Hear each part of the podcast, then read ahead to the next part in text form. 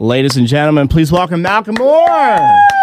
Dude, what's going on, homie? Man, I am chilling. How you guys feeling? Man, the one question I've always been wanting to ask you, since Thrift Shop, has R. Kelly reached out to you?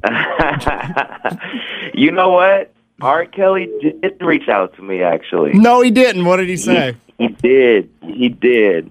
I believe it was for a single that he had. I don't remember the record, but he wanted to get me on something, and I cannot remember why I didn't do it, because I should have done it, because it's R. Kelly, and he's the GOAT. Was he not like when he called, was he not like, what the fuck, bro, man, why'd you have to put me in that song like that? You know, I don't think he was tripping. I mean, he might have been, but you know, not enough to not want to get me on a record. So, dude, you know, hopefully me and R. Kelly are cool. Your career is impressive, man. I look at just the, you know, you go from Thrift Shop and then Downtown, and then you go from songs, you know, about sobriety and your son. You've got like this array of just music where you go from this fun music to just this serious, like, in-depth music that makes you think. Where's your brain when you're writing, like, let's say Thrift Shop compared to a song about your son? Just correction, it's my daughter. Your daughter, my bad. I get what you're getting at. No, it's all good.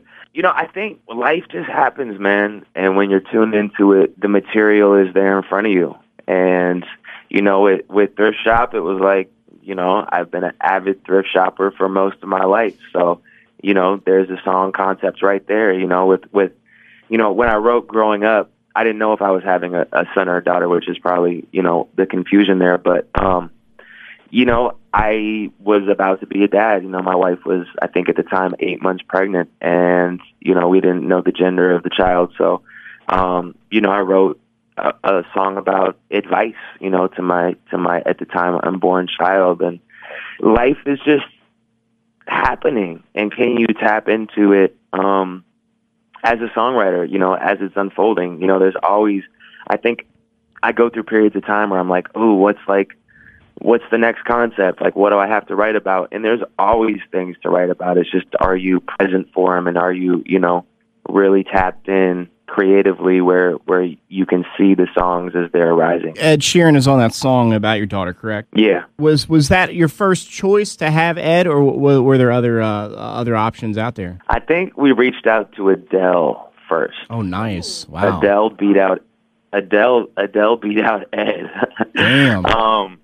But she was in the middle of recording her album, her last one, and graciously declined because of her schedule. But, yeah, that was, Ed was a very close second. And, you know, in a way it felt better too, because I don't know Adele, and I always like to, you know, have a personal relationship with the people that I make music with. And Ed has been a homie for a long time. And, you know, so it felt kind of almost more natural in that sense. Growing up in the Seattle area, what was your decision of going, hey, I want to do this style of music rather than, like, I mean, Seattle's obviously known for grunge, but how did you come up with this?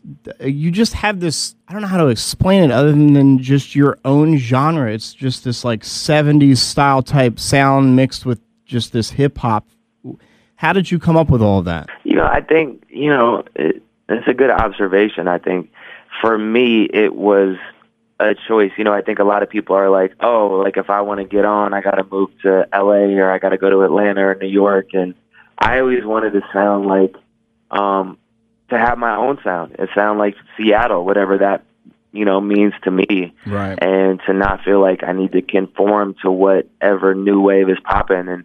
And not that there's like anything wrong with the new waves popping. Like, you know, on this album, I'm definitely touching on some different styles of music. But, you know, I always wanted to be genuinely, authentically myself and not feel like I'm just trying to jump on whatever bandwagon is popping at the moment. Your song Glorious, I talk about how, like, Thrift Shop is just this fun-filled song about going into basically a Goodwill and just buying the coolest shit ever. You've kind of combined Glorious with your...